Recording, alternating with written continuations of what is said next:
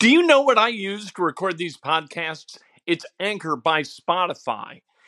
It's the easiest way to make a podcast with everything you need all in one place. Let me explain. Anchor has tools that allow you to record and edit your podcast right from your phone or a computer. It's all really, really easy. It's all really intuitive. When hosting on Anchor, you can distribute your podcast on listening platforms like Spotify, Apple Podcasts, and more. It's everything you need to make a podcast. Welcome to Inside Indiana Sports Now with Kent Sterling. It's Friday, June 11th, 2021.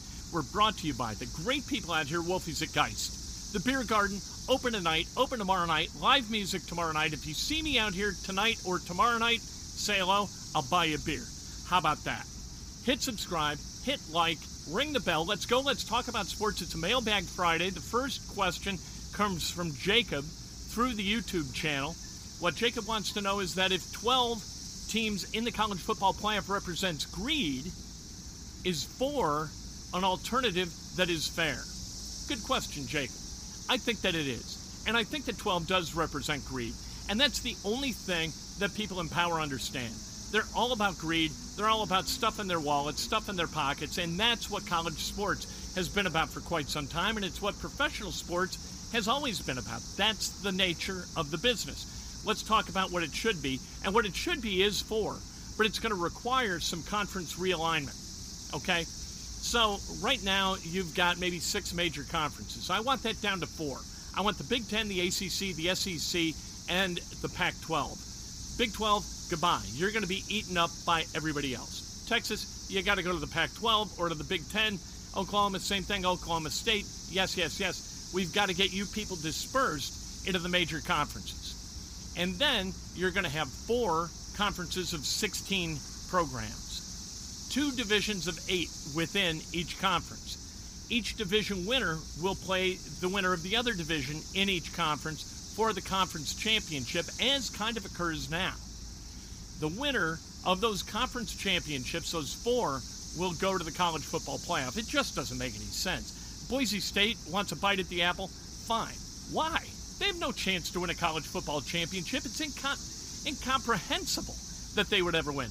Brigham Young, no chance. Notre Dame, get in the conference, get in the Big Ten, for the love of God. Get out of the ACC. The ACC doesn't make sense for the Big Ten. It, you, Notre Dame, you're within the geographic footprint of the Big Ten. Come on, join the Big Ten, and let's get this thing going. All right, that's how the college football playoff should work. It won't work that way because, again, too many pigs at the trough, and the trough is just not big enough for everybody, in particular Notre Dame, because they like their TV deal, which is independent and very, very lucrative for that institution. But yes, four is the right number. There's no point in having more than four. Eh, look, all you really need is two. Just Alabama and Clemson every year. Every once in a while, draw Ohio State out of, out of a hat, right? And once in a while, uh, what, twice in seven years, Notre Dame's gone. That's the way this thing goes. Uh, Austin in Mooresville asks, how many Hall of Famers are currently on the Colts? I would say Quenton Nelson is the beginning and the end of the list. That's the yes. I think Quenton Nelson is a Hall of Famer. I think he's the best offensive lineman in the NFL. There's some maybes. Darius Leonard is a maybe. Carson Wentz is a maybe. And he had better turn into a Hall of Famer if the Colts are going to win multiple championships. They have to have him be one of the best three players on their team. Uh, I think that uh, Jonathan Taylor has a chance, like an outside chance, but he's got to put together nine or ten years, the likes he did last year, in order to make it. I think uh, DeForest Buckner has an outside chance. I don't know really. Like defensive tackles are hard to put in the Hall of Fame. It's hard to put up the numbers that you need to get into the Hall of Fame. The number of sacks a defensive tackle has to total in his career in order to get to the Hall of Fame. I'm not sure exactly what that is. A guy who's not going to the Hall of Fame is T.Y. Hilton. He just, he's never been elite. He's been good, but he's never been elite.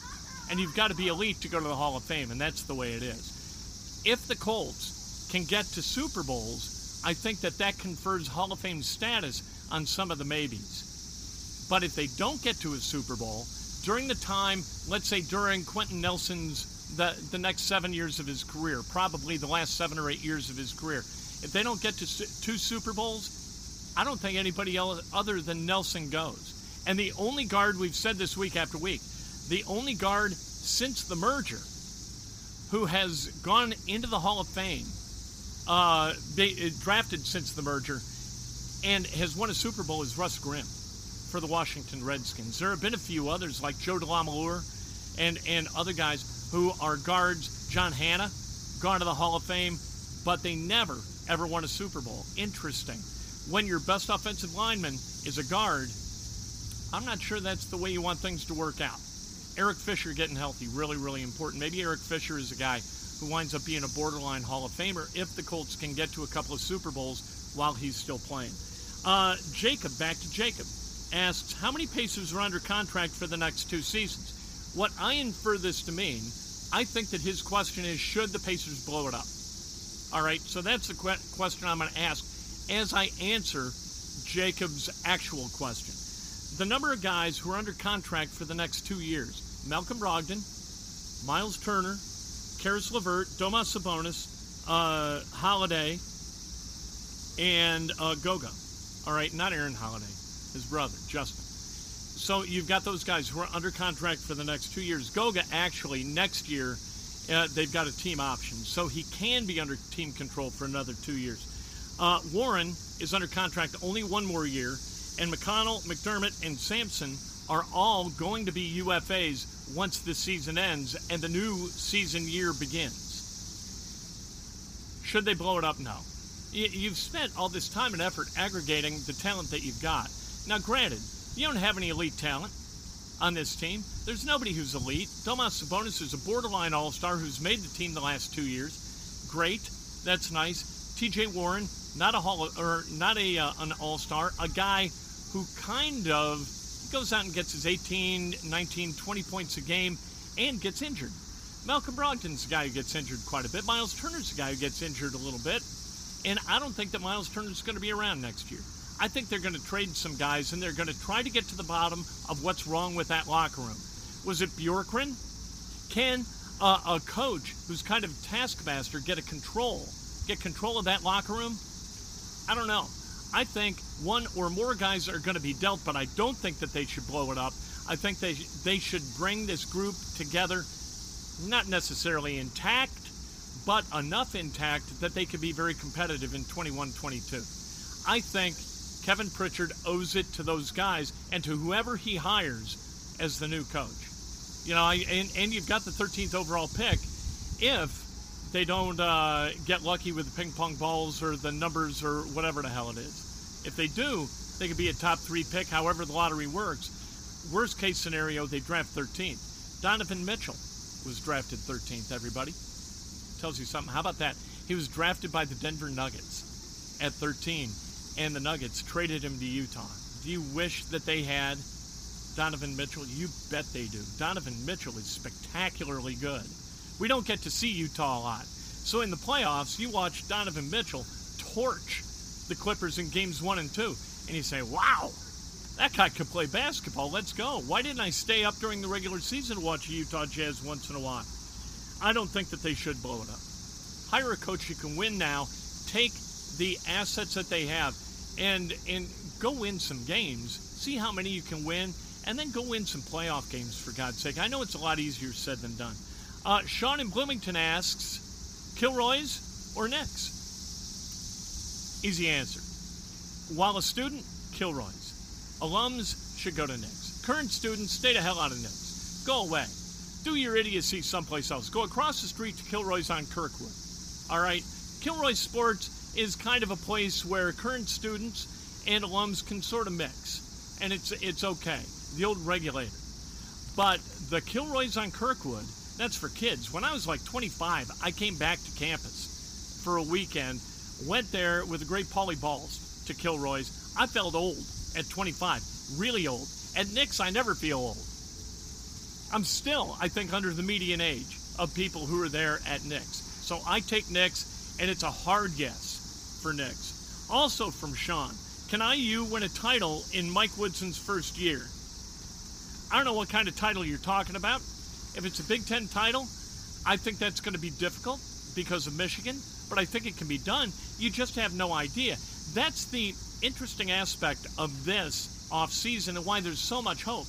Because not only is there a new coach, there are a lot of new faces, and we have no idea whatsoever how these players are going to mesh together or what Mike Woodson is going to be like as the head coach and how this staff, which is outstanding, how they're going to get together and get the most out of that out of that roster and develop those guys starting this month. That is the interesting thing. Within the unknown, there's hope, right? And there's all kinds of hope with Indiana basketball this offseason.